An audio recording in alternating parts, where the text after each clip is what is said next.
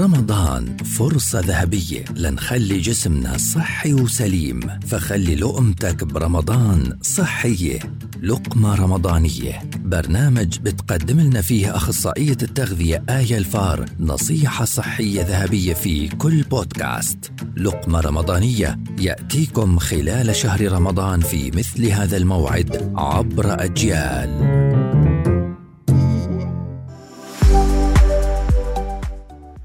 حامل بتكون تفكر قديه كمية الأكل اللي لازم تاكلها لتغذي طفلها وجسمها وبنفس الوقت تحافظ على زيادة وزن صحية بفترة الحمل. زيادة الوزن الصحية تعتمد على الوزن الحالة الصحية قبل الحمل. بشكل عام أول ثلاث شهور الحامل ما بتحتاج لزيادة بالسعرات الحرارية أو الأكل. بعدها بصير في احتياج إضافي للسعرات من 300 ل 450 سعر حراري حسب فترة الحمل. ضروري نركز إنه فترة الحمل مش الفترة المناسبة أبدا لتبدأ الحامل تعمل حمية خسارة وزن أو دايت.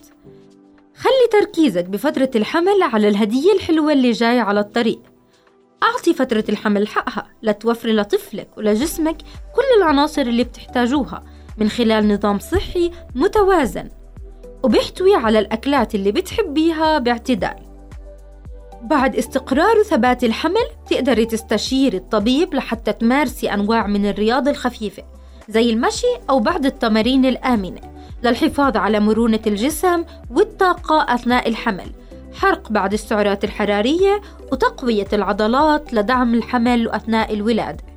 تابعينا للمزيد من النصائح والإرشادات المتعلقة بصحة كل أفراد العيلة خلال فترة رمضان ضمن برنامج لقمة رمضانية.